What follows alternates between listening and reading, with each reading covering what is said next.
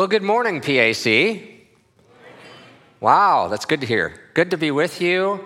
Uh, if for no other reason, just to say thank you for your generosity to support local and global outreach. Uh, you've been very generous to CAMA and our various relief efforts around the world, and supporting the Great Commission Fund. I'll mention a little bit about that later. You know, uh, I, am just inserting this here. When you gave that little gift card to allow that family to uh, purchase the um, protein of their choice, or even with the, the gifts to come in and choose them, you have elevated their sense of human dignity and affirmed them by giving them choice. You maybe don't understand how powerful that is. Some agencies just kind of dump things on people, you know, open the back of the truck, out it goes, and they drive away. But you are personally giving things to people and giving them the dignity of choice. So, well done, well done. The passage this morning that I'm going to focus on is in Matthew 9, 36 through 38. Matthew 9, 36 to 38. in seeing the multitudes, Jesus felt compassion for them because they were distressed and downcast, like sheep without a shepherd. And then he said to his disciples, The harvest is plentiful, but the workers are few. Ask the Lord of the harvest to send out workers into his harvest. Ask the Lord of the harvest to send out workers into his harvest. This verse answers the question in part why do we do what we do? But it also has been the key verse in my sense of calling to serve Christ. I remember as a college student sitting in the front row over to the side in a real small little Alliance church in Minnesota, and the uh, international worker from the Philippines was preaching on this passage. And at the end, he challenged people to stand who sensed a call from God. And I stood. And I looked around and said, I am the only one standing, but I stood. And uh, God launched me from that point forward. That summer before that, it was in the fall, that summer I had been in Thailand as a college student working on the Thai Lao border. So the Mekong River kind of divides those two countries. and I worked with CAMA Services and two other young men, and we were helping Hmong refugees who had just come across the river the night before. So the three of us provided uh, food and hygiene kits and mats and and first aid. So, um, since I had taken advanced first aid the semester before, I was the medic. And um, I cleaned a lot of wounds that had been infected in the days, months, and weeks they'd been hiding in the jungle from the communist soldiers. So I, I couldn't speak Lao, I couldn't speak Hmong, but I could dress wounds. And as I went back to that river, different police stations, you know, every week we went a number of times. I would hear things through a translator. I would see things that just stirred an emotion so deep within me. And I was just overcome. I mean, I just, it was so powerful. I could hardly stand it some days. And all, but all I could do was dress wounds. So I did what I could. God moved me with compassion. Nancy and I were dating at the time. She was in Eastern Europe smuggling Bibles into former Soviet bloc countries, our little God smuggler over there. And I was just doing some mundane stuff on the, in Thailand on the border. But um, we got married a year later. We went to Canada. I speak a little Canadian if you'd like to hear some. Uh, for five years. And uh, then we went to Thailand. We were there for seven. Uh, and then we went back to the United States, excuse me, where I worked as a regional leader for 15 years. So, in total, you know, we were away from our families in, in Minnesota for 27 years. That's a long time to be away from family, friends, and, and extended family. And we worked hard at keeping in touch, you know, with our immediate family and all, but we kind of lost touch with a lot of our uh, aunts and uncles and first and second cousins and all those people. We did move back eventually. And we reconnected. You know, we started going to the birthday parties and to the funerals and to the weddings and, and to the famous Lusky Christmas party. So that's my mother's maiden name. I come from a large Irish Catholic clan. And the first Saturday of every, every December, we all rent a hall, we meet together, and uh, it's quite an interesting gathering. So I don't know about you, I'll pick on myself, but in a large family, you know, you're going to have, you know, just a lot of normal folks, and you're going to have a few that are not quite in the normal category, the little kooky. Uh, like, anyhow, well, some of you have those people too, that, you know, that Uncle Fritz who just like Fritz, if you don't stop talking, you know, I don't know what I'm, I'm just going to walk away because you can't seem to stop. So, but, um, but it was great. It was worth it. You know, we're family and all stuff. Well, PAC, I thought I'd help you get reacquainted with your uh, family of the Christian Missionary Alliance, CMA, and your global family. So, when you're in a locale, sometimes you kind of forget who's in the rest of the family. So, I'm going to focus on your aunts and uncles in this first part here. The C&MA sent their first workers to Congo 137 years ago, a hard place. And I think almost all those people that first went died there within their first term. But we kept sending people to the hard places of the world. Today, there are over 700 workers in 70 nations. And why did we do this?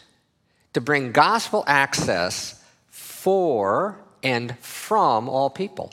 You see, today there are people in the world who do not have gospel access for political reasons or religious reasons or ethno linguistic reasons. They don't have the gospel. Someone needs to go to them. But there are also nations where the gospel penetrated many, many years ago, and they've got growing churches, thriving, healthy places. And thank you so much for that water. Um, yeah, you can tell I'm struggling a little. And those churches are sending out workers, and they're doing things like you're doing in your community and reaching out. How could we help increase their capacity to do what they do locally and join the global force? So, the gospel access for and from all people.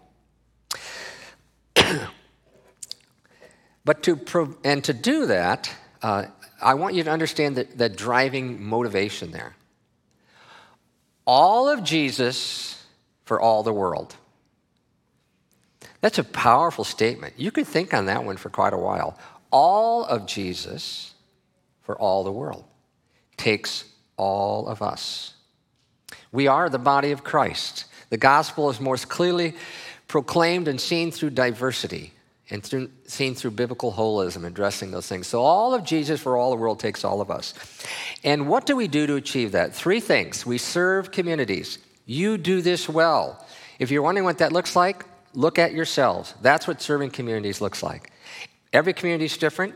Poverty looks different in every place, but we serve communities. We multiply church networks. You're planting churches, and we encourage other churches to do that as well, to multiply themselves. And you develop people. We want to start with people where they're at and move them forward in their faith, develop them professionally. So we're committed to developing people. Again, 700 workers, 70 nations, but we're, we're not all doing the same thing. There's some unique diversity within us. We have four structures, four distinct structures, and you see the four logos up there. Let me explain just a little bit about them. Now, I know there's four, and you've had three representatives this fall from three of the different structures. I represent the fourth. Marketplace Ministries, they facilitate professionals who bring their expertise to a community to disciple those around them. About 170 people today. And then Envision, they identify and develop missional leaders through short term mission opportunities. Tuli and Tang Tao are an example of that, about 62 workers today. Access, the largest group, 400 and some workers, and they are focused on proclaiming the gospel and multiplying those networks of churches. They are church planters. And then, CAMA, about 60 workers in 16 countries.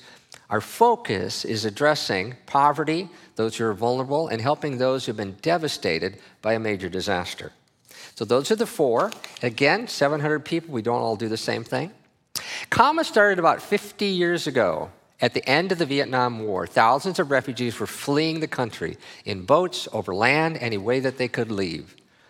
And they formed in groups, informal settlements. Eventually, the UN put them in large camps in Thailand, and we sent dozens and dozens of people to those camps who worked with them. That became CAMA services. A lot of them were medical, some were ESL, opium detox, all kinds of things. That was about 50 years ago. We have broadened and grown in our scope. Our major focus is community development. But today we continue to be involved in serving those devastated by a disaster. So a community of individuals and churches have formed together. We're seeking to have an impact on this world for Christ together. And why does CAMA do what we do? Well, we're just so committed to seeing lives transformed by Christ. The world is broken, and only the gospel can really transform people's lives and solve and address these issues. We're also committed to restoring communities. After a major di- disaster, the infrastructure is destroyed, homes are destroyed, livelihoods are destroyed. It needs to be restored. So we're committed to that restoration process, and it is a long process. to achieve these two outcomes, there's two things that we do relief, short term in nature, food, water, tarps, that type of thing. And then development. So we try to create a bridge through relationships to move into long term development, which is a lot about relationships and sustainability and restoring people and their livelihoods and their sense of normal again. So we do relief and we're involved in development. And to do that, we work in two ways partnership, like with PAC, we partner with you in Haiti and South Asia, but also we work in people development. We partner with local churches, local leaders, local NGOs, local government officials, and we partner internationally with other agencies, with Alliance churches across the US, and with the Alliance World Fellowship. In fact, it is not an overstatement to say that we don't accomplish anything of significance without partnership. It's how we work. But we're also committed to people development. I think that's our actual sweet spot. We are so committed to people we start with them, pre Christian or Christian. We work with them through their own growth in faith, but we work with them in terms of learning how to read, gaining job skills, addressing health issues, becoming a productive part of their community. Whatever their need is, we work on their development long term, and it produces really good fruit. Some exciting stories I can tell you. So, lives transformed, communities restored, relief, development, partnership, and people development. In a nutshell, that's who CAMA is. When people see the gospel demonstrated by the things that you do, the Thanksgiving meal, the Christmas gifts, and then when they hear the gospel clearly spoken by you in just normal English or whatever language is their language, and they respond in faith, lives are transformed. They become agents of change in their world taking the gospel to others. It's really remarkable, very rewarding, long, slow process. So this, year, this is your family, PAC, the 700 workers around the world. But that's just your aunts and uncles. Let me introduce you to your first, second, and third cousins. The Alliance World Fellowship, formed in 1975. It's grown to over 6 million people, 88 countries. They have 22,000 churches, 2,000 of their own workers sent out from those countries. That's a lot of first cousins. You're going to have a hard time finding a place to meet for Christmas, but it is a wonderful family, a wonderful family. I was just with the leadership of, the, of these national churches in Guayaquil, Ecuador in October for their quadrennial meeting. And as I sat and listened to the stories of their impact, of their sacrifice, of their service, I was moved to tears on more than, than one occasion. Uh, one particular brother sharing from the Middle East who came from uh, the majority religion in that area and just sharing of how he'd come to faith and the difficulties even in relating to Christians. And there was a sense of, forgive us for how we have treated you. I mean, such unity and commitment to Jesus. It's really a wonderful group of people. And you're part of that.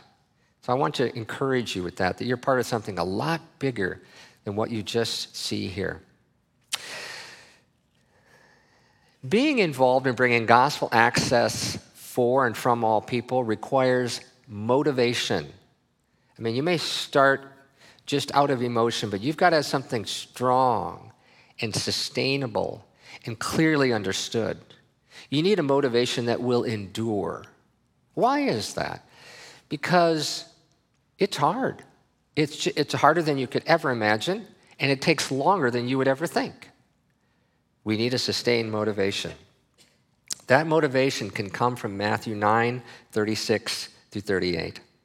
He saw the multitudes, he felt compassion for them, he asked the disciples to pray that the Lord of the harvest would send more help, more workers. But let me give you a little bit about the context of Matthew chapter 9 that I'm focusing on here this morning. We read about Jesus healing, forgiving a man who'd been paralyzed. A lot of controversy over that one. Then he called Matthew to follow him, Matthew, Levi. Then Jesus had some really tricky questions about fasting that he dealt with that left people scratching their heads. Later, he raised a girl from the dead. Whoa. I mean, pause. He raised a girl from the dead. He healed a woman who'd been chronically ill. Then he healed two blind men. He cast a demon out of a man who'd been unable to speak. So, to help us understand that what was Jesus' ministry normally like? Is this like normal? It was normal. The author of Matthew, he writes this Jesus went through all the towns and villages, teaching in their synagogues, proclaiming the good news of the kingdom, and healing every disease and sickness. That was what Jesus did. His normal day. Quite a day. That brings us to the passage. So here are the crowds. Now remember, these people are hearing of the healings or they have seen a healing, and the crowds just get bigger and bigger and bigger. They are fascinated for all kinds of reasons and want to come. So there's a large crowd there, and Jesus looks out in that crowd, and he doesn't just glance at the crowd to see, wow, that's a large group of people, or notice something about the crowd. He looks at the crowd and he knows who they are individually, and he knows what their lives are like and what they face, and he gives us some really important descriptors of what he sees. Jesus saw them. So, as I focus on that, I want you to understand, I want you to think about three things. He saw them, he felt compassion for them, and he asked the disciples to pray that the Lord of the harvest would send help. He saw, he felt, and he said, Send help. So think about those three things with me. What did Jesus see? He looked deeply into them and he saw them. You know, that's a choice. That's a choice that I've had to make at different times. I travel different parts of the world, and Boyd and Donna and I, we were in Thailand, and you see situations all the time, and you know some of them are pretty desperate, and it gets, it actually gets pretty overwhelming. You can just kind of walk by and not really notice that person on the street or that situation in a village. It is overwhelming. But Jesus looked at them and he saw them. He saw that they were harassed and helpless, from one translation, or distressed and downcast. So that word is used of someone who's intoxicated or inebriated, way too much to drink. So much so, if they stumbled and fell, there they are on the ground, and they're so weighed down they literally can't pick themselves up off the floor. And there they stay. It's a word picture the weight of life, the brokenness of their lives, the difficulties, the vulnerabilities that they faced, they were weighed down. Moreover, Jesus said, they're like sheep without a shepherd. They're not an intelligent animal. They do things to endanger themselves often. So they will wander away into danger. They'll walk right into it, sometimes fall over, fall over, unable to get back up. And the shepherd keeps them out of trouble, keeps them safe from trouble, rescues them when they're in trouble. And that's who Jesus is describing. These people are vulnerable and they're weighed down. And to make matters worse, the very people, the very people who should have helped them, the scribes, the Pharisees, and the rulers of the law, actually added to their burdens, made them feel even more weighed down, and did not lift them up. That's who Jesus saw. And what did he feel? He felt compassion. Compassion is a very deep emotion, it, it wells up within you. It's in response to something you see. It's what I felt on that there at the Mekong River. It's it, and when you see people that are that vulnerable and overwhelmed, you feel compassion. And compassion demands a response. But think about Jesus, his everyday experience of healing people, casting out demons, of teaching, of listening, people crowding around him. Exhausting, really, exhausting, emotionally, physically. And here he is, one, one more big crowd of people. It's been a tough year or two COVID, the pandemic, has demanded everything we had to give and more. And we are tired. We are exhausted. It has been a long stretch of time. The losses have weighed us down, and it is hard. And I think we understand a little bit of what Jesus felt that day. Cumulatively, we have felt just emptied of all that we had to give. And our capacity, in some ways, to empathize and show compassion has diminished somewhat. And that's actually quite normal. But the world is still broken, and people are still vulnerable. The price that Jesus paid to show compassion, to actually see them and show compassion, was a high price. Because let's just say that he felt like maybe the tank was half full emotionally. By sh- seeing who they were and showing compassion, he decided to give it all that day and minister to those people. But what did he do in response? Okay, so you've got a lot of people there in great need. He didn't feed them, he didn't heal them, and he didn't teach them. He just said to the disciples, so they're right around him, he turns to them and he says, Pray that the Lord of the harvest would send out laborers, workers into the harvest. That's what he did. He said, We need help. Why? Because the harvest is plentiful, but the workers are so few. The harvest is really plentiful, but the workers are so few. So, would you ask the Lord of the harvest to send out workers into the harvest? He saw them, he felt compassion for them, he sought more help for them. We're going to show a short video clip of what happens after a major disaster when you see people in such great need and so vulnerable.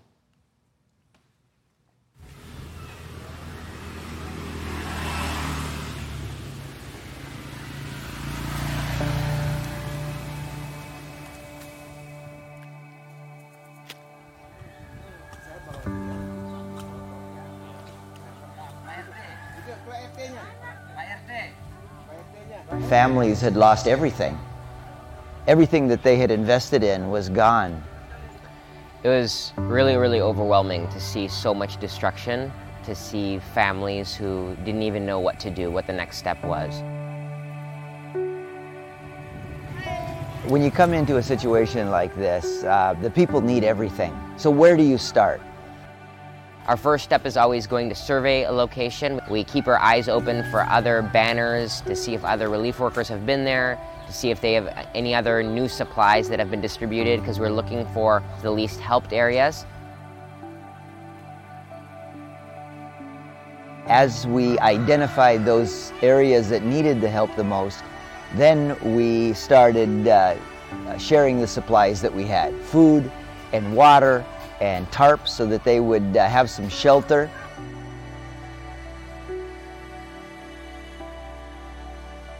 It's been very exciting to be working alongside CAMA workers here on the ground, as well as local North Lombok Sasak.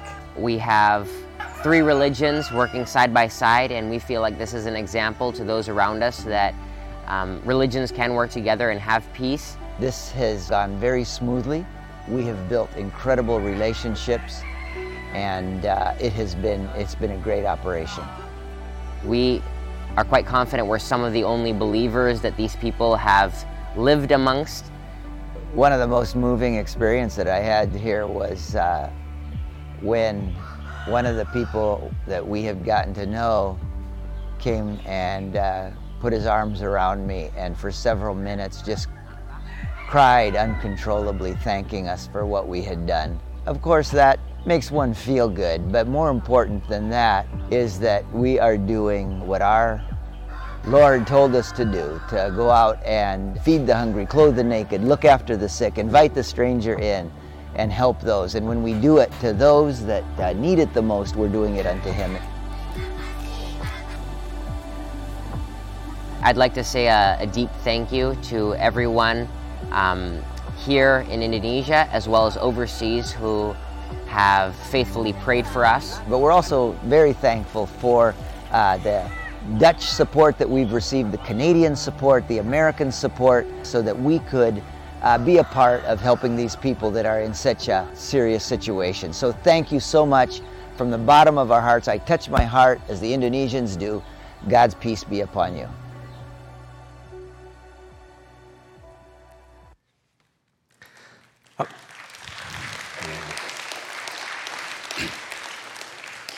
About a decade earlier, in this island of Lombok, which is just north of Bali, more than a decade, they basically ran the Christians away and off the island.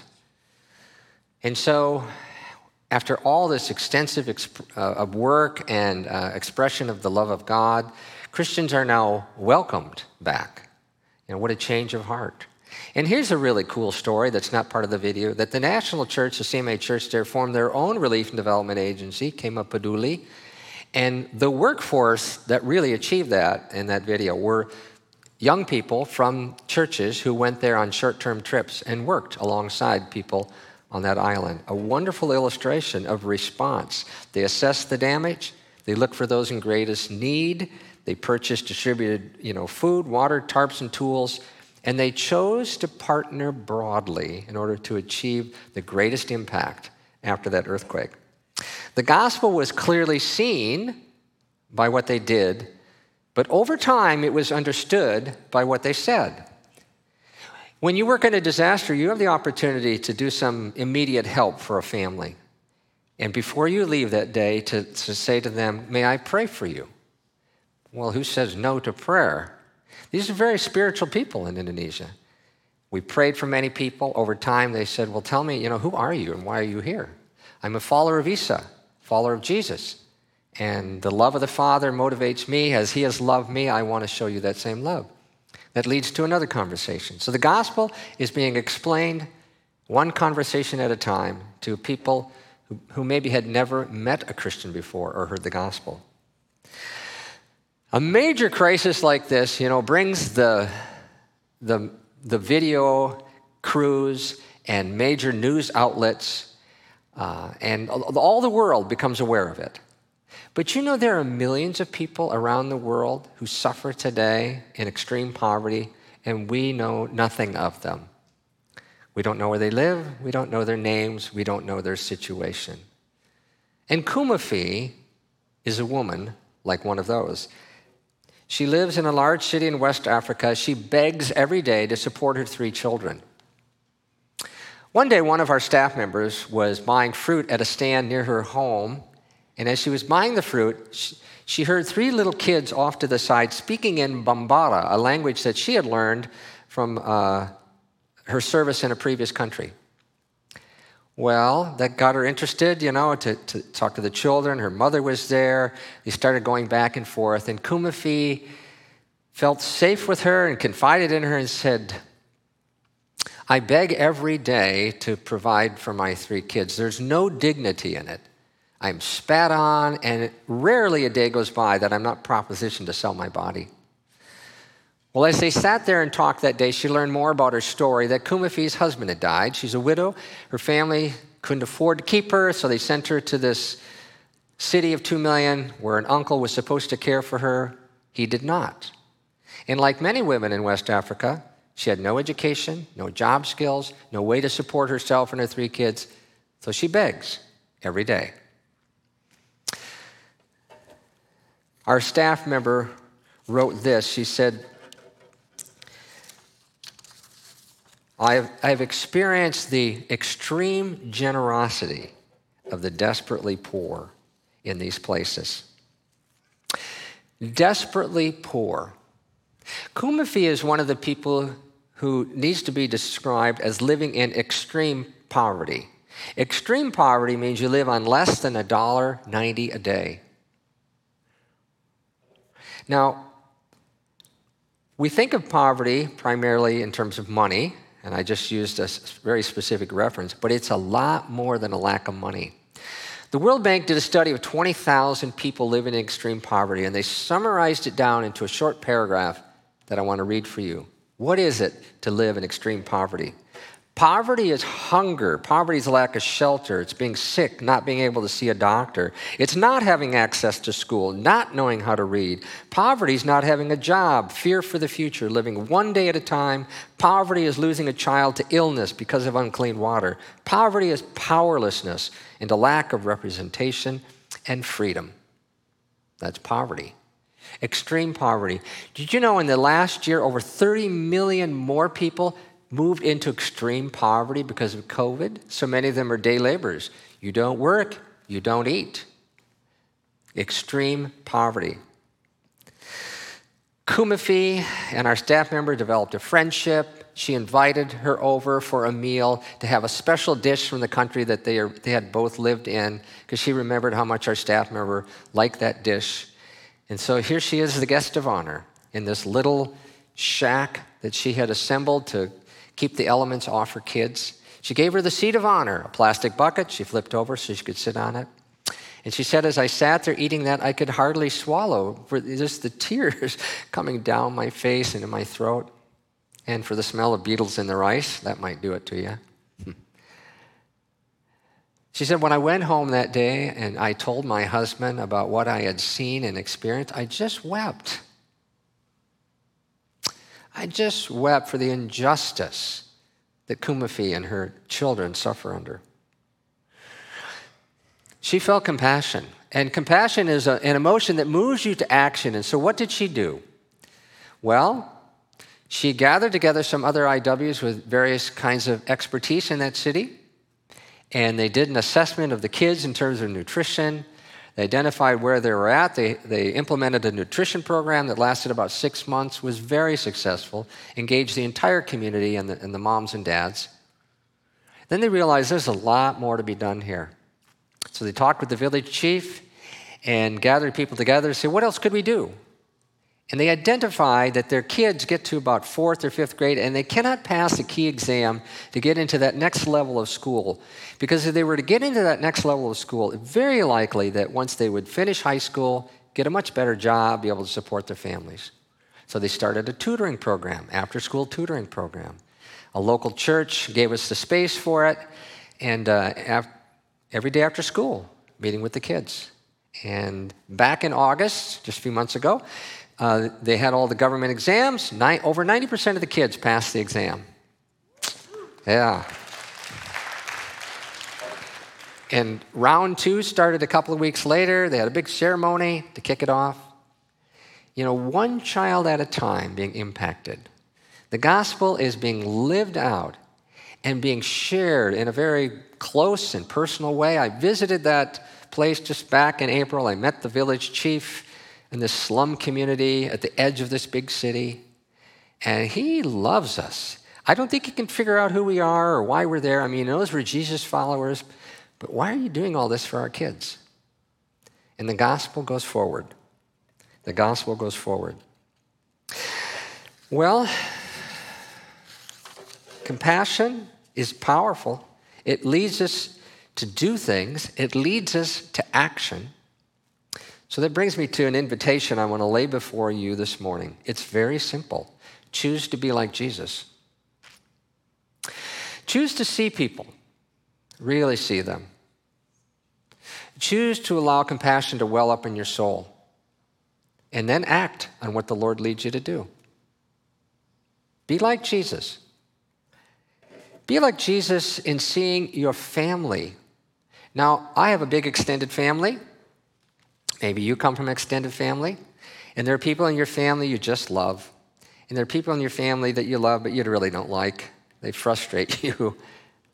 Would you ask the Lord to help you see your family differently, the way He does, to understand them more, that you might feel compassion for them rather than frustration? See your own community. I am so thrilled with the things that you're doing here. Really, like, whoa, you guys, you're doing well in the story of the Afghan family of three that's coming, the, the meals that you just pulled together, and the Christmas gifts, and many other things that you're doing. You know, it's, I went on your website, so we'll just, let's just have a little moment to uh, celebrate some things. Providing for the emotional needs of others through counseling. It's huge. Helping single parents, refugees with furniture, Hearts and Home, He Cares, We Care, the Pantry, Cars Ministry, serving the sick. All these things that you have done and more. There's things that probably aren't on your website that some of you are involved in. Well done. You're serving your community. And God's giving you a heart for them, to see them and their needs. But your nation, our nation is in great need, polarized, divided, yet there are people who suffer quietly. There are vulnerable people in our country. May God give us a heart for them, maybe be able to see them, respond to them in your world. Short term ministry team is a big part of PAC. COVID brought that to a close for a year, but I know you're going to eventually ramp it back up. What a great opportunity for you to serve, but also for God to break your heart with the things that break His. When you go to a place when you're really out of your comfort zone. I know that you serve those who serve overseas. Thank you for that support. You're giving to CAMA. $40,000 is no small amount. And through our local partners, we have seen God take a small amount of money and just multiply it and impact on people. It's really remarkable. Like in Haiti, South Asia. And then you're giving to the Great Commission Fund $1.3 million over the past five years. Really, really remarkable. So, ask the Lord to help you see. Here's the thing you have to choose. You have to choose to see. And I kind of confessed earlier that I get to places and peoples I don't want to see anymore, frankly. Some days I don't want to look at the news. It's just like, this is just too overwhelming.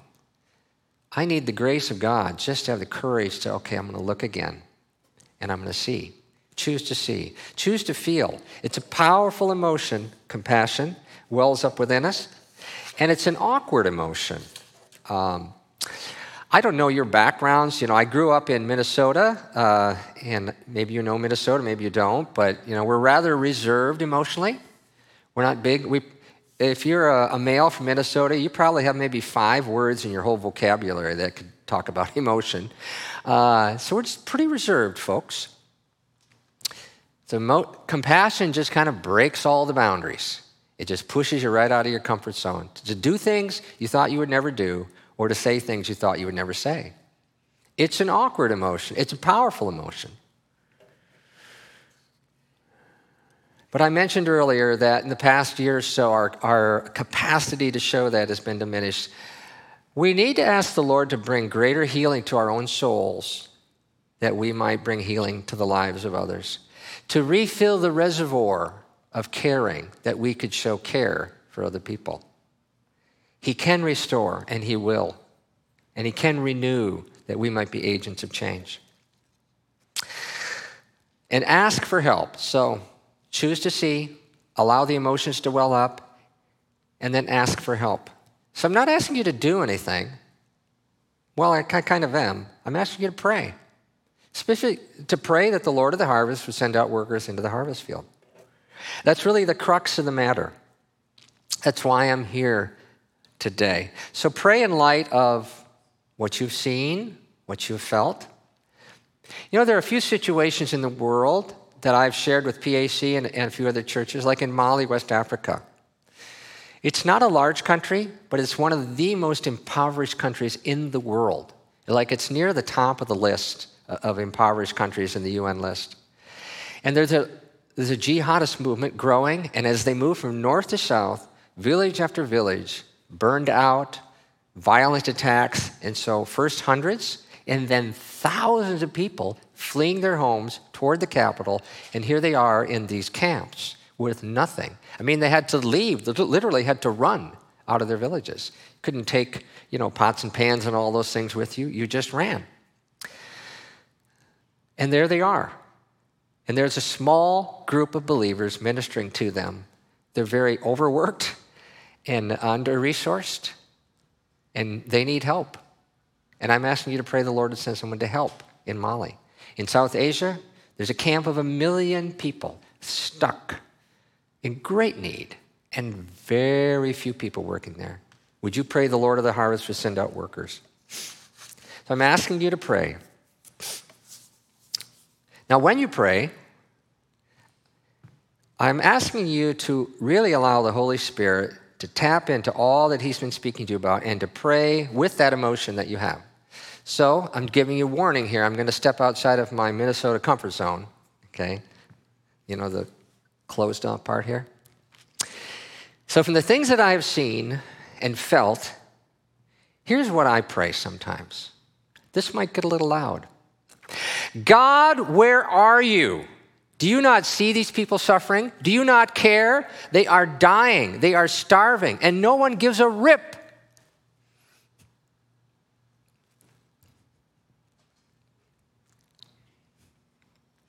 Do you ever feel like that? I do. I feel the emotion is overwhelming. I feel anger. I feel all kinds of things. Who should you talk to about that? God is your best person to talk to about that. Would you pray? Serious. Would you commit to praying that the Lord of the harvest would send out workers out into the harvest field, wherever that need is? Let's close with just a short prayer and ask Him to do that. Heavenly Father, you who made us for your glory to advance your kingdom, would you raise up and send out workers into the harvest field, to the places of greatest need, that they might see and hear the good news about Jesus Christ and be reconciled to you? We pray in his name. Amen.